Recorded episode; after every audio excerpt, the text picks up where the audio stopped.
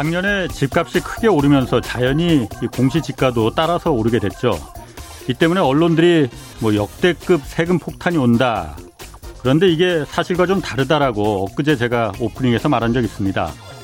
이 언론들의 좀 잘못된 보도가 계속되고 있어서 오늘 한마디 좀 더 해야겠습니다. 뭐 어떤 경제지에서는 가렴 주구라는 말까지 나왔던데 이 가렴 주구의 뜻이 어, 가혹하게 세금을 걷거나 백성들의 이 재물을 뺏는 그런 관리들을 일컬을 때 쓰는 말이잖아요. 아, 이거 다시 한번 사실관계를 좀 정확히 전해드리겠습니다. 보유세가 다 올라가는 게 아니고 공시지가가 6억 원, 그러니까 실거래가로 따지면 9억 원 넘는 아파트만 올라가는 거거든요. 9억 원이 넘지 않는 아파트는 이 세율 특례를 적용받아서 오히려 작년보다도 이 보유세가 줄어듭니다. 보유세가 올라간다는 9억 원 이상 되는 아파트가 그럼 얼마나 되느냐? 많지, 많을 거 아니냐? 그런데요, 이게 전국에 딱 8%입니다.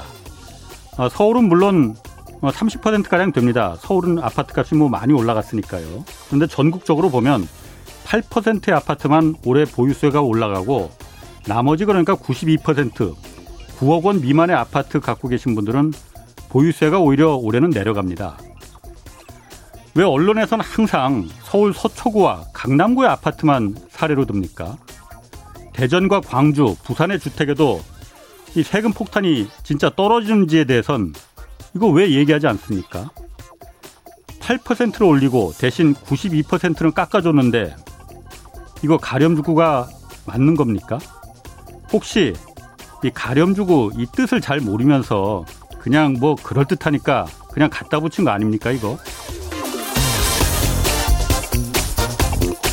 네, 안녕하십니까. 저는 경제와 정의를 다 잡는 홍반장 KBS 기자 홍사원입니다. 홍사원의 경제쇼 본격적으로 출발하겠습니다. 유튜브 오늘도 함께 갑시다.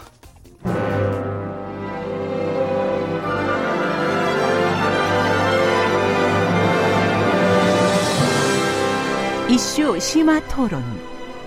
우리 경제 핫 이슈에 대해 최고의 전문가들을 모시고 여러 걸음 깊이 들어가 봅니다. 네, 미국과 중국 두 패권 국가 간 고위급 회담이 오늘 열렸습니다. 그 바이든 행정부에서 미중 관계가 우리 경제에 미치는 영향이 이게 매우 중요하기 때문에 그 변수이기 때문에 오늘 내일 이틀간 어, 미중 관계와 한국 경제 이 특집으로 준비했습니다. 안유와 성균관대 중국대학원 교수 그리고 홍춘욱 박사 이 두 분 모셨습니다. 안녕하세요 두 분. 네, 안녕하세요. 안녕하세요. 반갑습니다. 조금 전에 제가 오프닝 하니까 두 분들이 좀 웃으시던데. 너무 잘 어울려서요. 아 그래요? 홍 반장님. 고맙습니다. 네. 자 먼저 바이든 그 행정부 이제 그 취임하고 나서 처음으로 미중 고위급 회담이 열렸어요. 그런데 회담 장소가 일단 앵커리지거든요. 미국 알라스카. 네. 사실 그런데 그저께 블링컨 그 미국 국무장관이 한국에 왔었잖아요. 그러니까 뭐 동선으로 보면은 한국 온 김에 그냥 중국 잠깐 들려서 이렇게 회담하면 되는데 꼭 중국을 불렀단 말이야. 미국으로. 이거 뭐, 뭐 기선을 좀 잡기 위해서 그런 거 뭐 아니냐. 이런 해석도 있던데 어떻습니까, 안 교수님? 그 저는 개인적으로 그 장소가 굉장히 그 상징적 의미는 있죠. 그러니까 지금 예. 어 바이든 정부가 그 지금 이 만남을 강조하는 거는 예. 우리는 그냥 뭐 후속에 계속 만나는 것도 아니고 그냥 일회성으로 만나는 거고 예. 그리고 뭐 연합 성명이라든가 뭐 이런 구체적 것도 없을 거고 그러니까 일단 만나서 우리 앞으로 뭔가 뭐 있을 수도 있고 없을 수도 있는데 일단 만나서 상대방이 어떤 생각하지 서로 입장 차이를 들어보자. 예. 근데 만약에 북경을 간다고 하는 거는 마치 대회에 많은 사람들한테 그 트럼프 정부 때 해왔던 중국과 미국 간의 이런 갈등. 그 갈등 해소를 위한 어떤 회담을 예. 연속하는 어, 그 의미로 보일 가능성이 굉장히 높죠. 예. 그래서 예. 가는 길에 이렇게 어떤 어 자기네 어떤 가는 길에 들러서 뭐 그냥 잠깐 음. 들러서 네 얘기 살짝 들어보고 내 입장도 살짝 말하면서 서로 뭐 그런 아주 가벼운 걸 강조하려는 뜻이 있었던 것 같아요. 그래서 예. 영어로 그 뉴스에 나간 거 보면 미국 나간 거는 시니어 시니어 다이얼로그 이렇게 표현했는데 중국은 뉴스에 어떻게 나갔냐면 전략적 대화로 나갔어요. 그러니까 시니어 다이얼로그라는 네, 미국은 거는? 그렇게 나가고 아. 그냥 이렇게 만나서 아. 얘기를 잠깐 해본다라는 가벼운 뜻이 예, 고위금 했다. 했다. 이런 뜻이고 어. 중국의 뉴스는 짤 대화 그러니까 스트레티크 그러니까 아, 전략적 대화 그러면 음. 어 중국이 뭘 강조하려냐면 우리는 그동안 해왔던 미국과 중국과의 회담을 예. 다시 시작하는 거라고 강조하는 거거든요. 그럼 중국이 조금 더 의미를 부여했다 이렇게 볼 수 있는 거예요? 의미를 엄청 부여한 거죠. 그런데 어.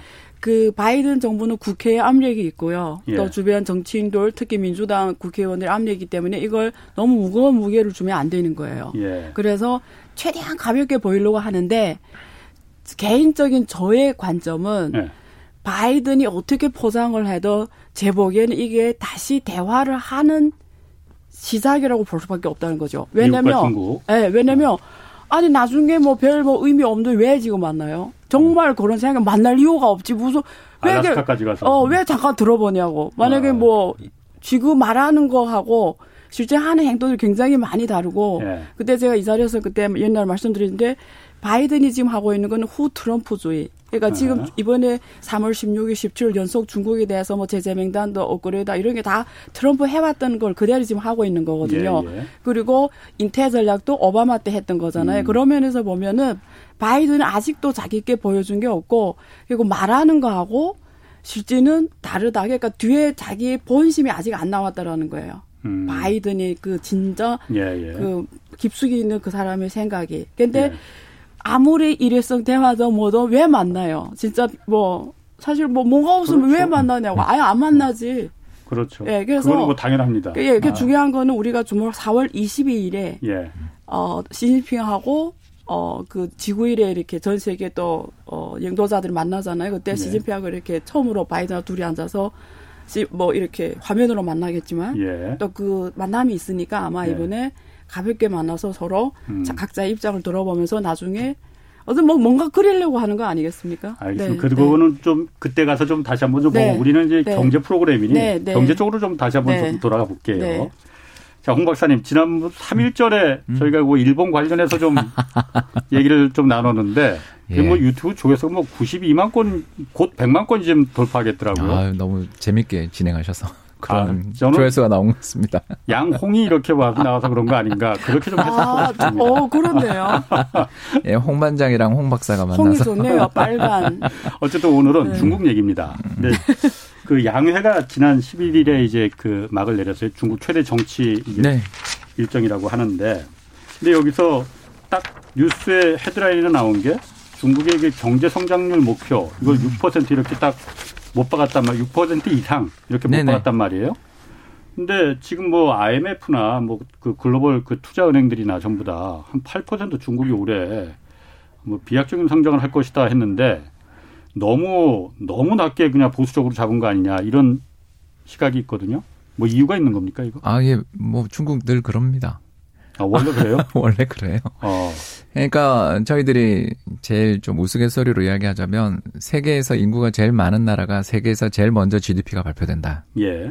이건 뭘 뜻하겠어요? 예, 그 보고된 숫자지. 음. 예, 그러니까 그 특히 각 성정부 우리 안유아 박사님 앞에서 교수님 앞에서 이야기하려니까 제가 좀 부끄럽긴 한데 각 성정부 성장률하고 음. 전체 평균 성장률을 계산을 해보면요. 예. 각 성 평균 성장률이 훨씬 높아요, 항상. 네네. 그러니까 어. 그뭘 뜻하냐면 이제 각 성 정부, 지방 정부들의 권한이 강한 면도 있겠지만 예. 각 성 정부들이 좀 경쟁적으로 예. 성과를 풀리는 면도 있고 또 보수적인 성과나 이런 것들을 제시해 놓고 음. 이걸 상회하는 그런 모습들을 보이는 게 과거에 일반적인 사건이에요. 그래서 예. 어, 중국의 경제 성장률 그 자체는 별로 그렇게 저희들 관심에서 멀리 좀 떨어져 있는 지표고요. 그 6%든 8%든 예, 아마 저는 어. 8% 이상이 나올 거라고 생각합니다. 그러니까 6%가 목표였지만 올해 8%가 넘는다. 이렇게 음. 저희는 보는데 그 이유는 두 가지인 게요. 첫 번째가 작년에도 어마어마한 재정 적자를 썼는데 올해도 재정 적자 규모가 뭐 그렇게 큰 차이가 안 납니다. 그래서 많이 풀 거라 이거죠. 예, 그러니까 GDP 대비 재정 적자 규모가 3.2% 정도로 이번에 설정을 했는데 사실 작년 그 미국의 예. 어, GDP 대비 국가 재정 적자 규모가 얼마냐면 15%였어요.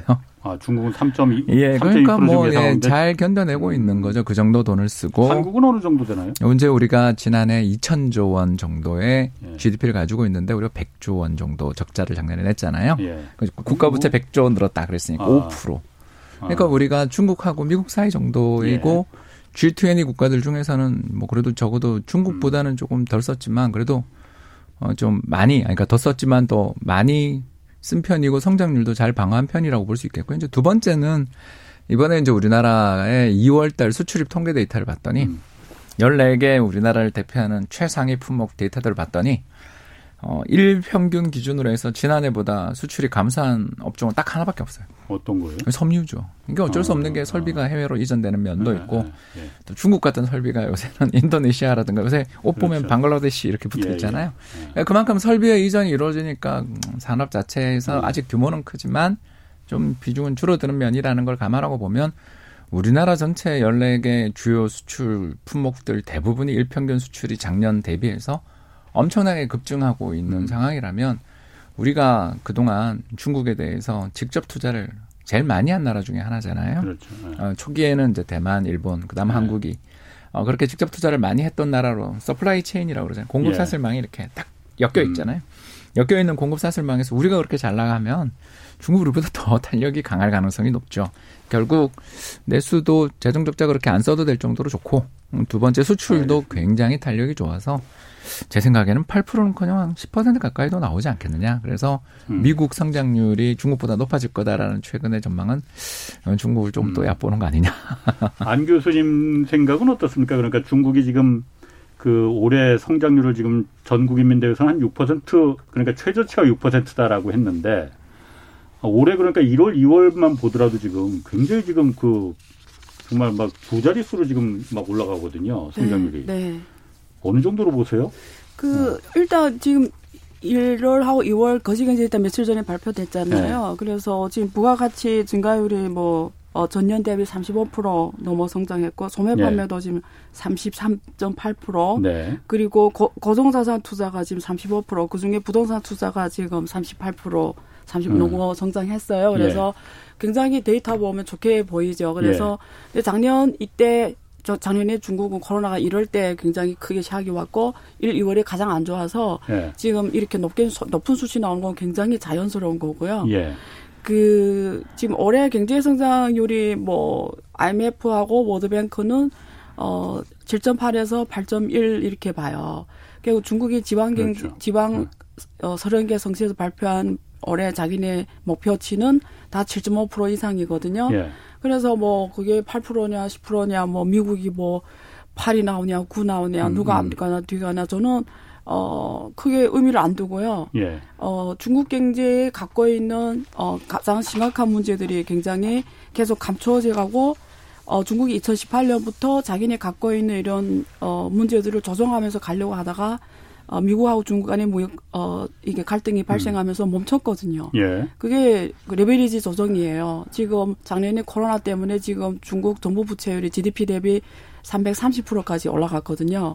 아, 그러니까 잠깐만요. 네. 그러니까 네. 그 트럼프 행, 대통령 되기 네. 이전까지 중국들이 중국이 계속 성장을 하면서 네. 여러 가지 내부적인 문제를 네, 조정하려고 좀, 했어요. 이거 좀 네. 풀고 가야 된다. 그렇죠. 그 중에 하나가 이제 그 레버리지 그러니까 부채를 좀, 좀 풀고 가려고 했는데 트럼프 때문에 못 풀었군요. 못 풀었죠. 그래서, 그래서 2018년부터 다시 음. 어 2018년부터 다시 돈을 풀기 시작했어요. 예, 원래 2018년 연초가 지금 되게 비슷해요. 네. 지금 네. 올해 주식시장에 가장 관심 가는 게 중국에서 더하긴 죽을 하냐. 예. 그 시장이 막 이러고 떨어지고 있었잖아요. 얼마 전에 한번 난리 난그 적이 있었습니다. 났죠. 근데 2018년 똑같았어요. 그래서 정부의 원래 방향은 조정하는 거였어요. 2018년에도. 예. 그래서 주의성이 엄청 떨어져요. 예. 그래서 2018년 전년도에 주가 시장이 50% 넘게 떨어집니다. 어. 그래서 그때 정부의 그게 그거여서 무역 갈등은 7월 8일부터 시작됐거든요. 예. 그러니까 계속 조정해 오다가 그러니까 음. 주가 시장이 엄청나게 떨어지는 거예요. 주식시장이. 예. 예. 근데 7월 8일부터 무역 갈등이 본격적으로 7월 6일부터 시작이 되면서 예.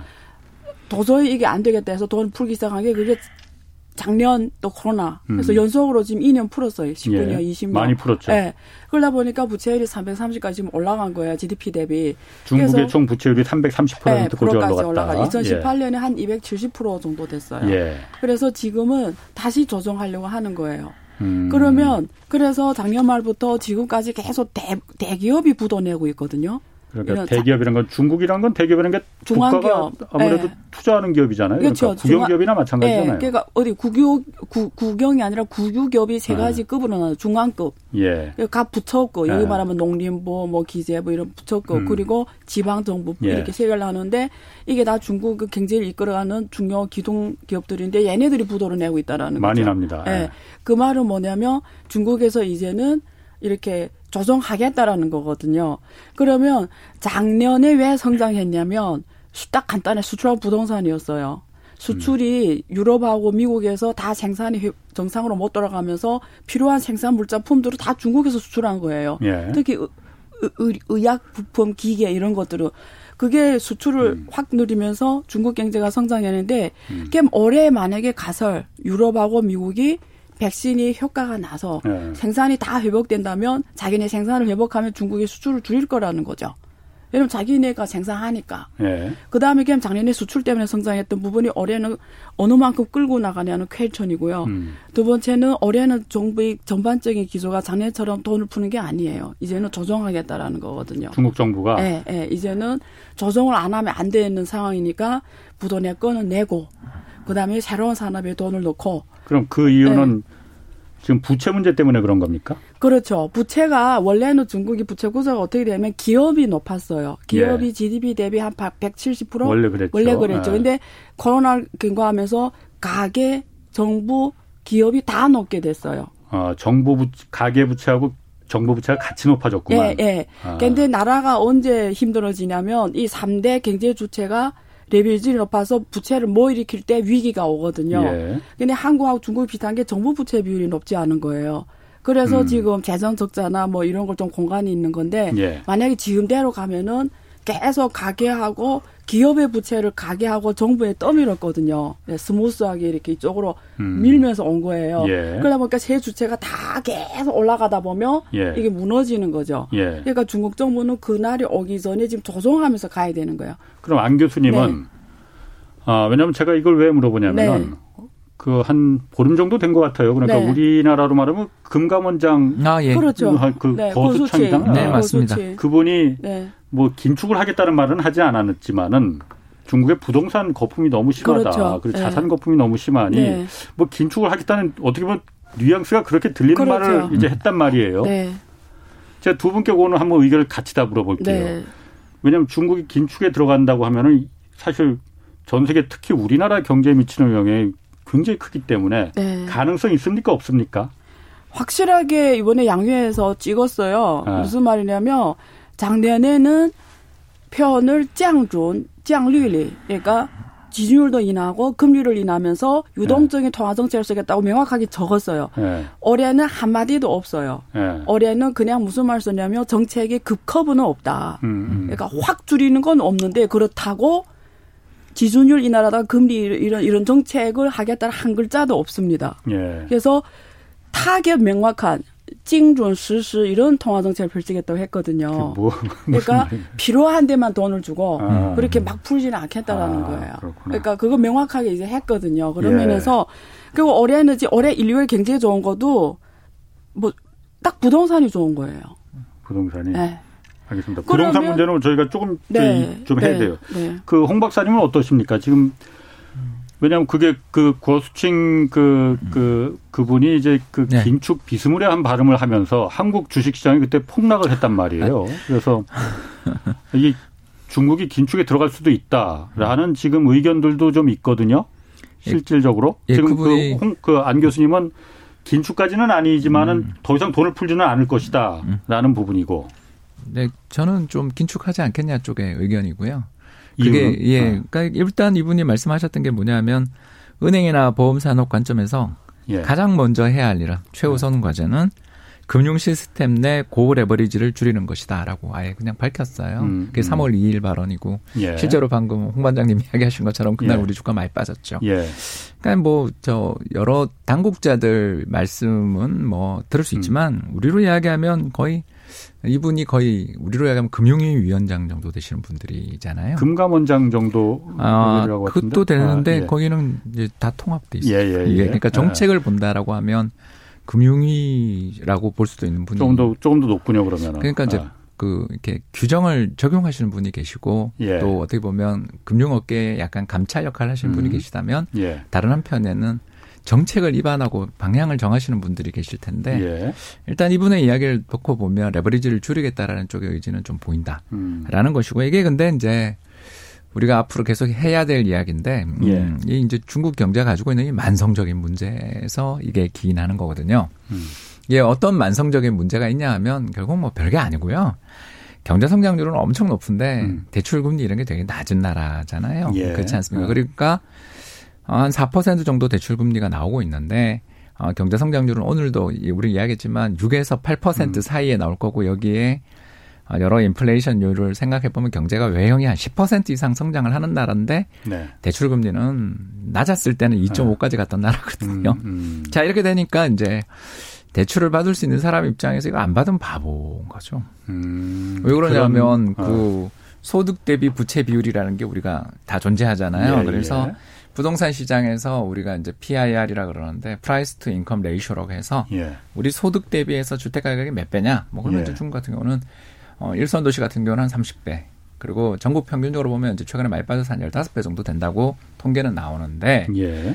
자, 이 정도 비율이 그냥 유지되고 있다고 생각하면 경제 성장만큼 소득이 증가한다고 생각하면 음.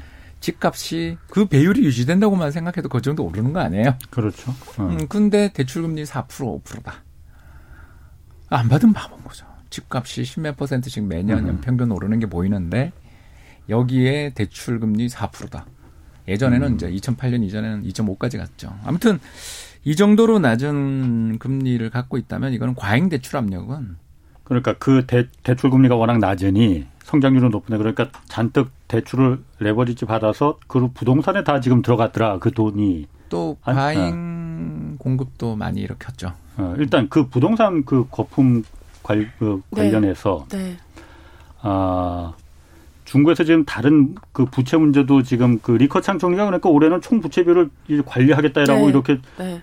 특이하게도 그 네. 부채 비율 문제를 직접 네. 워딩을 했단 말이에요. 그런데 그 그것도 문제지만은 이 부동산 버블이 이게 정말 뇌관이 될 것이다.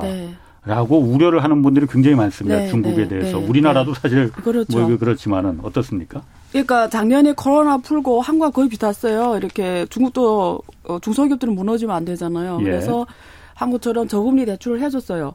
그랬더니 음. 이 중소기업들이 그동안 갖고 가다 실물 경쟁 다 죽었으니까 누가 실물 경쟁 투자합니까? 원이 안 되는 거 아니까 그걸 갖다 음. 부동산 산 거예요. 그래서 작년에 심천하고 일선 도시 중심이라서 부동산 가격이 엄청 올라갔어요. 그 음. 대출 금리를 갖다가 대출해서 네. 저금리 대출해 가지고 다 부동산에 돈을 넣은 거예요. 그러니까 부동산이 작년에 20몇 프로 어 올라갔거든요.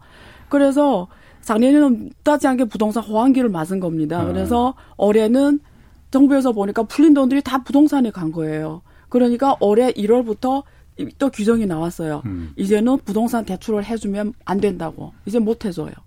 아, 은행이나 그러면 제가 말을 끊어서 네. 죄송한데요. 네, 네. 아까 그러니까 네. 중국에서도 가계 부채가 굉장히 늘었다고 네, 했잖아요. 네, 한국처럼 그것도 그러면은 뭐 영끌 뭐 해갖고 부동산으로 그럼 그것 때문에 다 부동산 가계 갔죠. 대출이 풀린 돈들이 다 부동산 갔죠. 아, 그 특히 중소기업들이 예 굉장히 아. 비슷해요. 그래서 예, 예 그래서 지금 올해는 정부에서 딱 보니까 아니 이거 중소기업 실물 경제 사례라 도안했더니 그게 다 부동산 간 거예요. 네. 그러니까 올해는 또 규정을 했어요. 예. 부동산 대출을 해주면 안 된다고. 그래서 예. 지금 검사하기 시작해 어느 은행에서 부동산 대출을 해줬냐. 예. 근데 작년에 어 무슨 일이 있었냐면 어 올해 1월에 그 중국인민은행에서 음. 슬그머니 어 3조 1조 위안, 3조 1조 위안의 부실 대출 부실 대출을 처리해 버렸어요.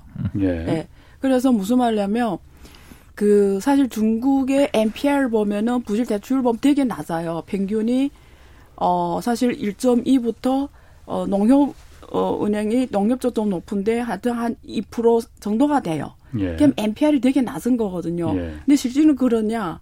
근데 그게 아니거든요. 왜냐면 어 지금 도시상업은행하고 농촌상업은행들이 어 그 지방에서 주로 대출을 해주는 애들인데 얘네들 이 음. 부실 대출이 엄청 높거든요. 그래서 음. 얘네들 을 갔던 부실 대출을 갖다가 중앙은행에서 이미 슬그머니 돈 풀어서 그냥 3조 1조를 이미 어, 부실 대출로 처리해 버렸거든요. 예. 그럼 3조 1조 위안이라는 게 우리 원화로 하면은 170 곱하면 한 540조 넘는 한국의 거의 1년 예산 정도가 지금 부실 오. 처리해 버린 거죠.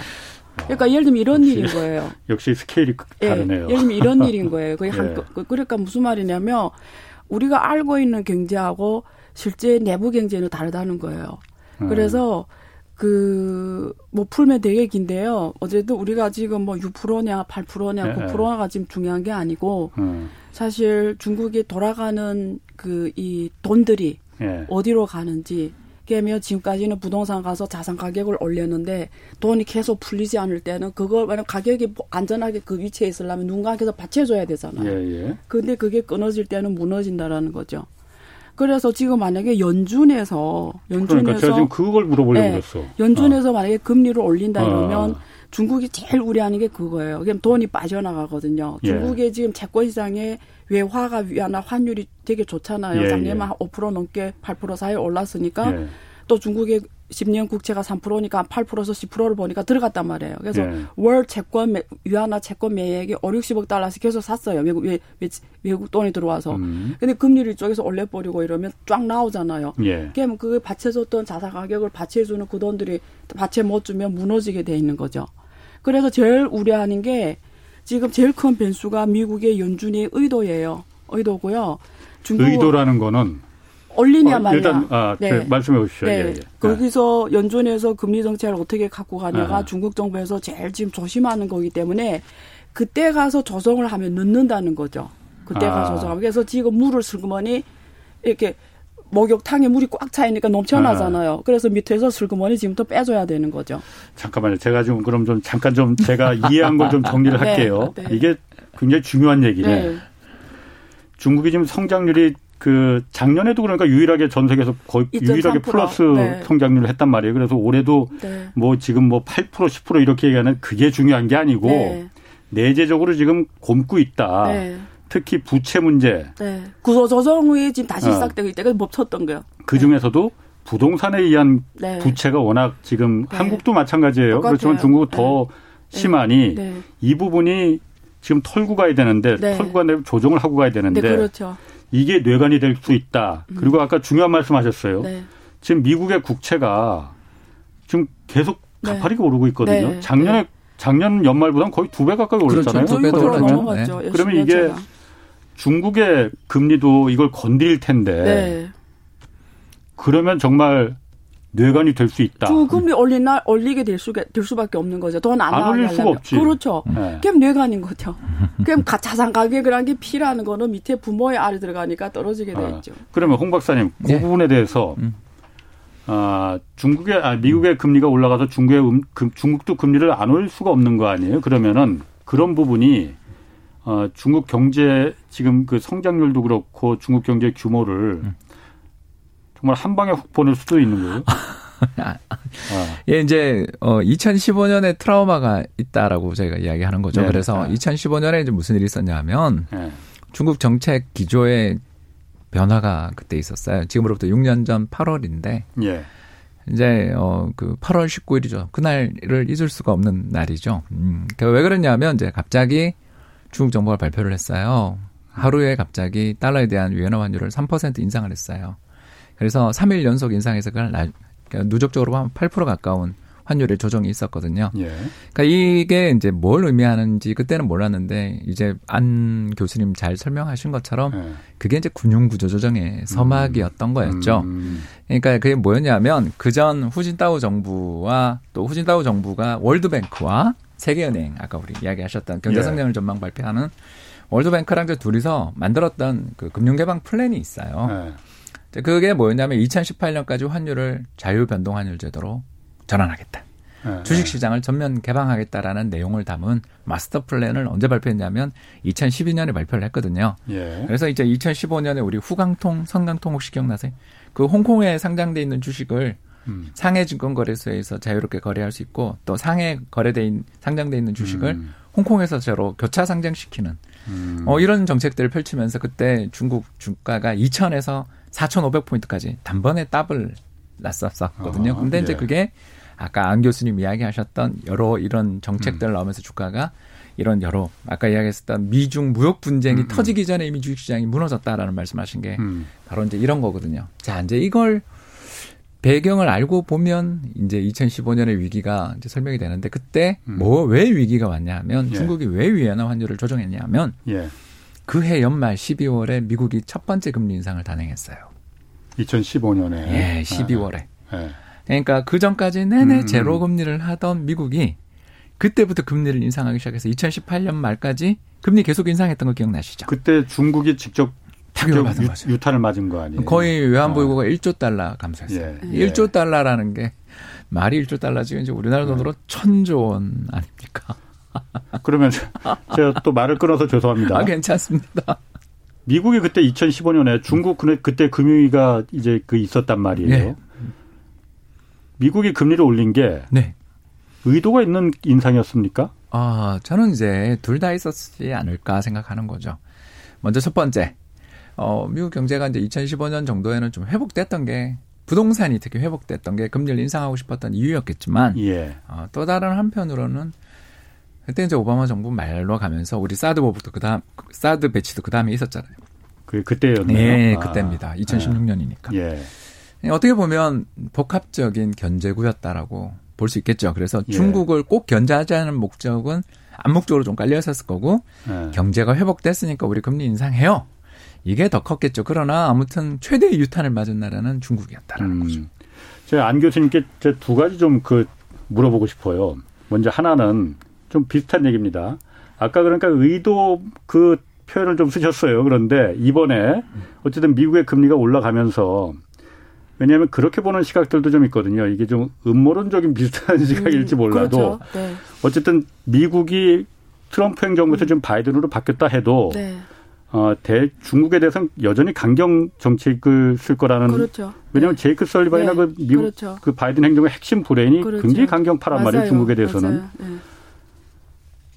네. 결국은 금리라는 마지막 그 한 방이 있다. 네. 왜냐하면 중국이 얼마나 금리에 미국의 금리에 취약한지를 알기 때문에 네.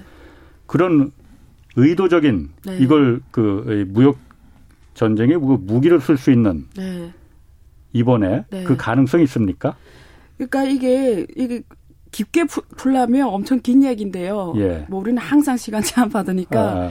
그 중국은 지금 중국의 입장에서 보면 중국은 지금 어 달러가 세계를 통치하는 바람에 예. 중국은 미국을 아무리 어째도 이길 수가 없는 거예요. 그게 불만이지. 예. 그래서 예. 위안화 국제화를 하려고 하는데 예. 위안화 국제화를 하려면 자본 항목을 개방을 해야 되는 거예요. 예. 그 자본 항목을 개방하다 보면은 예. 한국 옛날 외환위도 돈이 들어갔다 나갔다 자유롭게 한다 한다면 예. 중국이 미국에서 이렇게 금리를 올리고 내리고 이러면서 중국 위안화가 충격을 받게 되니까 아. 결국은 안 되잖아요. 그러려면 이런 충격을 덜 받게 하려면 중국이 강해져야 되는 거예요. 예. 중국 기업들이나 중국 금융기관이. 음. 그래서 문을 열기 전에 부실을 다 털어버려야 되는 거죠. 네. 건강해야 되는 거죠. 네. 그러니까 지금 문을 안 열때 음. 지금 부실을 다 털고 가서 좋은 애들만 남겨놔야 되는 거죠. 그래야 네. 나중에 자본 항목을 개방해도 이게 내가 강하면 거기에 대응할 수가 있는 거죠. 그런 차원에서 금융시장의 선진화와 예. 위안화 국제화 차원에서 지금은 이제는 더 털고 안 가면 안 되는 상황인 거죠. 예. 왜냐하면 DCP 예. 위안화 새로운 시대가 왔는데 더는 이거 늦추면 안 되는 거고요.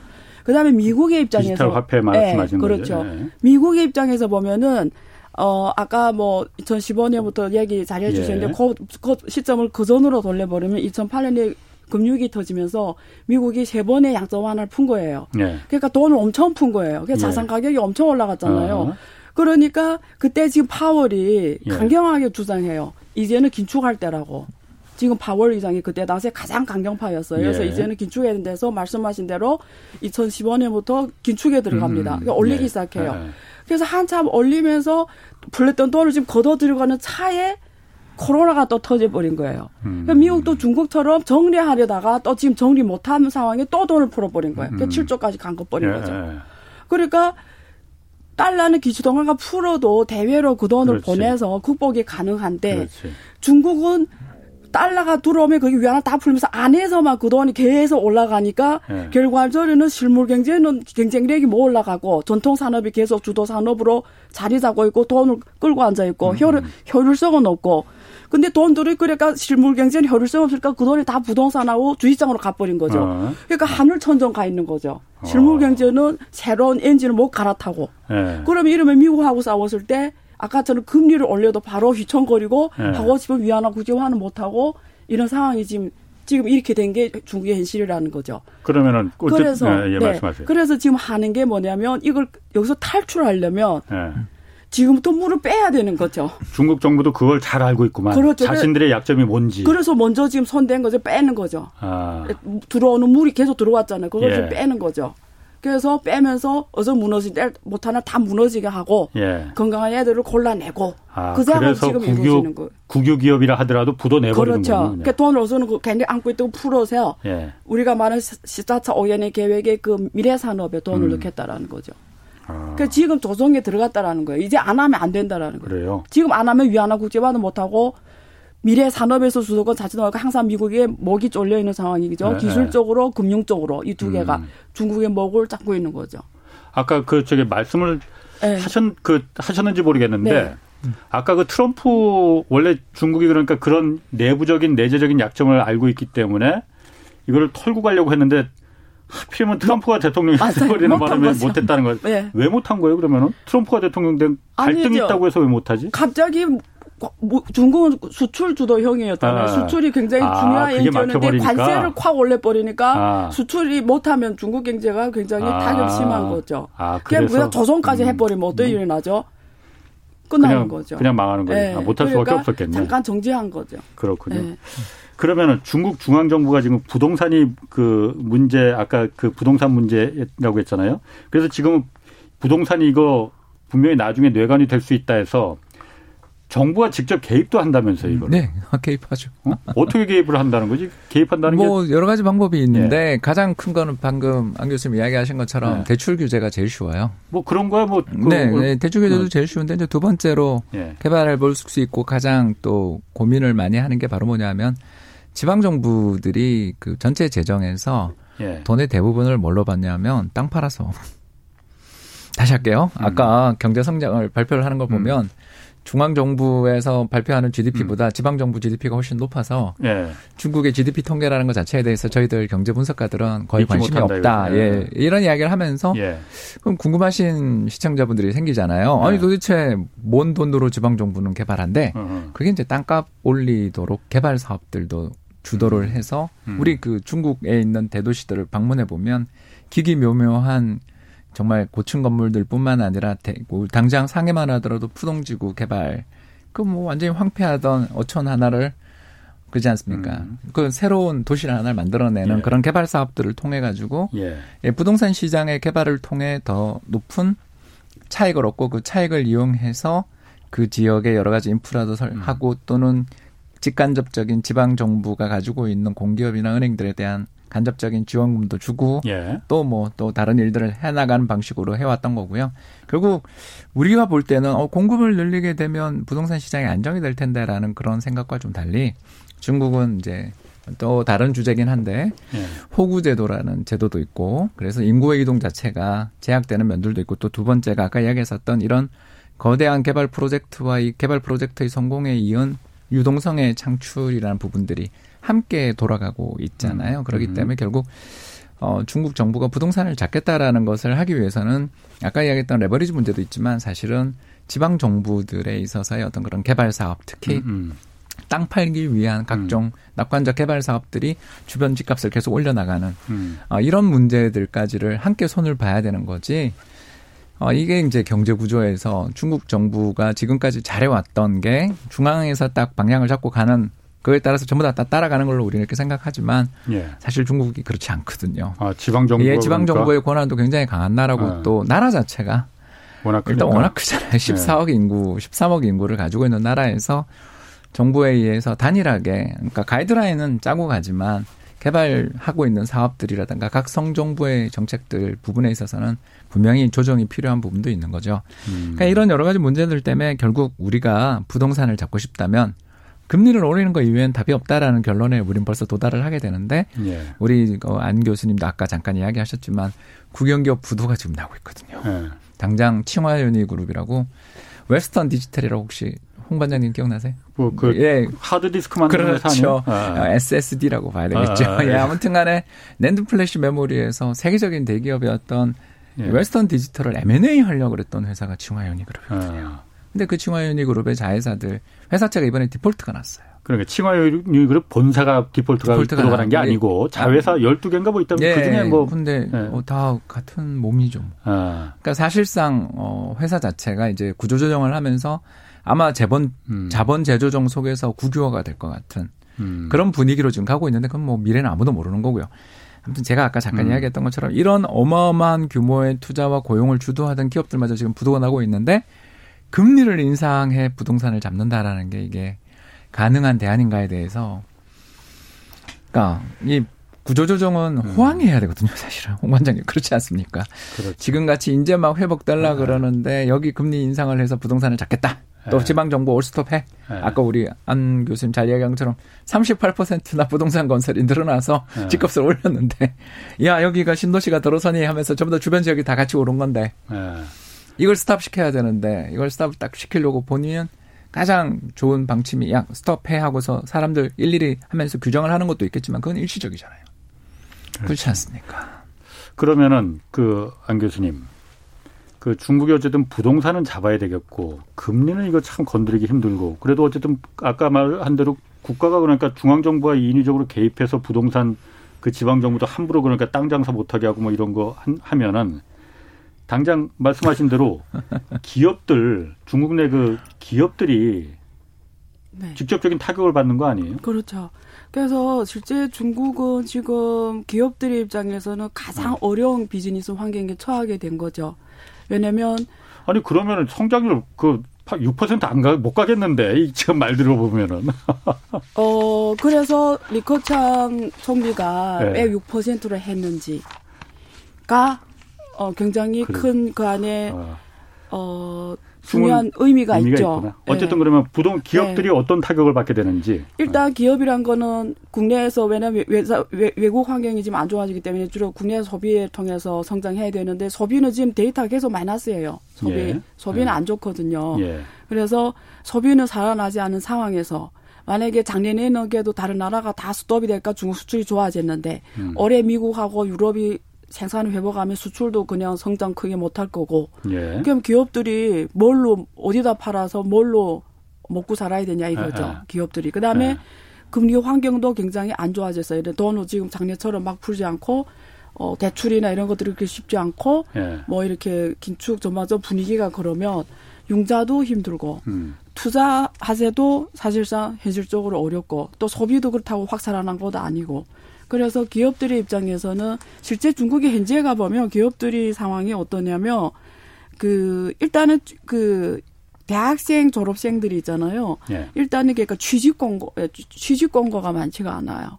그러니까 아. 이게 진짜 좋으면 음. 우리가 보통 저녁에 GDP를 보는 것보다 현실에서 이런 걸 보는 거거든요. 취직 공고가 많은 건지, 사람을 많이 뽑는 음, 건지, 음, 이런 게 진짜 이게 진짜 경제거든요. 음, 예, 네, 근데 어. 그런 거 보면 중국은 지금 대학생이 986만 명이 졸업해 음, 나와요. 음. 근데 그 사실은 거의 취직이 굉장히 어려워요. 음. 그러니까 실제 우리가 체감 실직률이 20몇 프로 넘거든요. 그러니까 이런 거 보면은 실물 경제하고 우리가 보는 지금 이 앞에 보이는 그런 데이터들하고는 굉장히 다른 거거든요. 그래서 저는 솔직히 말해서 어, 잘 안 보여요. 음? 중국 경제가 잘 안 보인다고요. 아니 안 교수님이 중국 전문가인데 중, 안 교수님이 네. 안 보이면 어떻게? 그러니까 중국이 가고자 하는 길과 예. 현실에서 위안화 국제화를 하겠다는데 이게 괴리가 많구만. 예, 자, 이게 자본 한번 개방 못하는 상황이잖아요. 지금 예. 지금 현실에서 못 개방하잖아. 하는 즉시 환율은 그냥 무너지는 거거든요. 음. 환율은 무너지면 경제가 무너지니까 근데 위안화 국제화는 하겠다고 해요. 그러니까 이게 결국 미국과의 관계 등등 이런 거 봤을 때 가고자 하는 방향과 현실이 너무 이게 어 뭐라고 하지 안 맞다는 거죠. 이게 환율은 예. 요즘 중국 위안화는 좀 강세를 보이잖아요. 예, 그러니까 이제 뭐 네. 또 이야기를 또, 또 이야기를 해야 될 문제긴 네. 한데 아니 환율 얘기는 네. 내일 어차피 우리가 이게 2부작으로 하는 거잖아요. 네, 네. 내일 이거 하시죠 환율 문제. 예, 조금 제가 조금만 첨언을 아. 하자면 저는 이제 증권회사 출신이니까 또 국민연금 출신이니까 예. 잠깐만 예. 이야기하자면 그래서 중국 증시가 이렇게 못 오르는 거예요. 우리 지난해 예. 1,400포인트가 지금 3천이 넘잖아요. 그렇죠. 그, 리고 어젯밤에도 그렇지만 예. 미 증시 사상 최고치잖아요. 예. 그런데 중국 증시는 음. 2008년 기록했던 6천은 고사하고 예. 지금 4천도 힘들어하잖아요. 어. 어, 왜 이렇게 이 나라는 수출도 좋고 지표도 다 좋아지는데 왜 주가의 모양이야? 음. 라고 생각하는 것 수많은 우리 중국 펀드 투자자나 중국 펀드 주식 투자하시는 분들한테 오늘 안 교수님이 답을 그러네. 많이 주신 거죠. 안 보이는 거죠. 투자자들 입장에서 제일 겁나는 게 불확실성이거든요. 그러게요. 예, 그러니까 이와 같은 불확실성 문제들을 해결하기 위해서 중국 정부나 기업들이 또 어떤 일을 하냐 하면 음. 증자를 너무 많이 해요. 음. 왜냐하면 방금 이야기했잖아요. 음. 이자는 올라갈 것 같거든요. 음. 아니, 그러니까 타이트해질 것 음. 같거든요. 하다가 대출도 줄인다 그러니까 자금을 조달하려면 조달하는 게 은행 가서 없겠다. 하거나 회사채를 발행하는데 회사채 지금 디폴트 나는데 조달이 안 되니까 예. 그러면 주가만 오르면 주주들한테 가서 미안한데 저 이번에 유상증자 할게요. 음. 전체 상장 주식 20%를 늘리겠어요. 음. 30% 음. 늘리겠어요. 이래 버리는 거죠. 그러면 주주 입장에서 처음에야 아유 뭐 주가도 오를 것 같은데 오케이 하는데 이게 이제 늘어나니까 물량 부담이 나는 거죠. 음. 그래서 전체 상장 주식의 많은 해에는 한 해에 16%에 달하는 증자 물량이 나온 해도 있어요. 방법이 그거밖에 없으니까. 그러니까 이 지금 네. 어, 우리 이야기를 하다 보면 뭔가 찝찝한 구석이 딱 하나 나왔잖아요. 왜? 그렇게 국제화를 하다가 다 중단시켜놓고 스탑시켜놨는데 왜 주식시장만 교차 상장 허용했어요? 음. 결국 이건 자금줄용인 거지. 음. 맞아. 본질. 야, 이게 그, 그 재밌네. 막 진짜 막 빠져드네요. 이게 제가 몰랐던 그런 중국이 그런 또 내부적인 또 골문 부분이 네. 고민이 참 깊었네 리커창이랑 시진핑이랑 음, 아주 전. 어? 네. 요 부분 내일 계속 한번 좀 이어가고 경제 문제. 제가 어차피 안 교수님 네. 오셨으니까 네. 제가 이거 하나만 더좀 네. 네. 이건 뭐 경제 이것 뭐 경제 문제지 경제 문제. 코드라고 있지 않습니까? 네, 그렇죠. 그러니까 어, 네 나라. 네. 우리나라는 아니고 아직은 네. 일본하고 네. 미국, 인도, 네. 인도 호주, 호주 여기 네 나라가 아, 쿼드라는 이제 그 안보 협력체를 네. 만들었는데 이게 네. 뭐 미국에서는 그러니까 작년에 그 스티븐 비건 이제 네. 그 트럼프 행정부 때 국무장관이 만든 네. 거잖아요. 그런데 맞아요. 이게 아시아판 나토, 나토 아니냐. 네, 네, 중국 이거 지금 그 견제하려고 하는 거 아니냐. 중국에서는 이거 어느 정도 어떻게 받아들이고 있어요? 그렇게 보죠. 아시아 우리는 어. 이미 삐뚤어도 말은 제대로 하라고 실제는 어. 아시아판 나토 맞죠. 그래서 아, 미국에서 일단 이거 공식적인 협의체라고는 안 해요. 아, 당연하죠. 거기서는 그러겠죠. 네. 근데 우리는 사실 뭐 바보가 아닌 이상은 네. 그래서 거기에 지금 한국의 역할도 기대해서 지금 온 거잖아요. 아니 그래서 한국 지금 이거 참여하라고 그 그렇죠. 그 쿼드 플러스라는데 그렇죠. 쿼드 플러스 한국도 여기 참여하라고 맞아요. 하는데 네. 우리 참여해야 됩니까 안 해야 됩니까? 그거는 한국 국민들한테 물어봐야죠. 우리가 왜냐면 사드, 사드의 트라우마가 있기 때문에. 저는 이래요. 한국의 미래와 발전을 위해 필요하다면 해야 되고요. 예. 뭐 그게 아니라면 하지 말아야 되겠죠. 아니 그래도 조금 조금 더 아무래도 중국 많이 아시니까 이거 우리 사드 그 저기 그 쿼드 네. 플러스라는데 네. 이 어쨌든 미국, 일본, 네. 호주 네. 그 인도 이렇게 인도. 가입해 있는데. 근데 그거는 있어요. 아. 제가 제 입장에서 말씀드리면 아, 예. 뭐 동의하든 안 하든 제 입장은 그래요. 가입하냐 안 가입하냐는 어 반드시 그 선제 조건으로 한국의 입장에서 선제 조건으로 원칙이 있어야 돼요. 왜 가입을 해야 하냐? 무엇을 위해서? 음. 이걸 세계 행에서 정확하게 전달해야 된다라는 거죠. 그러면 중국도 이해할 수 있다라는 부분. 네. 중국은 이해 못할 것 같은데. 알겠습니다. 왜냐하면 그게 없으면 공격을 받죠. 알겠습니다. 네. 오늘 이만 마치고요. 네. 내일 또두 분 오셔야 돼요. 네. 그 미중 관계 한국 경제 특집 오늘 여기서 마치고 내일 계속 이어가겠습니다. 안유아 성균관대 교수 그리고 홍춘욱 박사였고요. 지금까지 저는 경제와 정의를 다잡는 홍반장 홍사원의 경제쇼였습니다.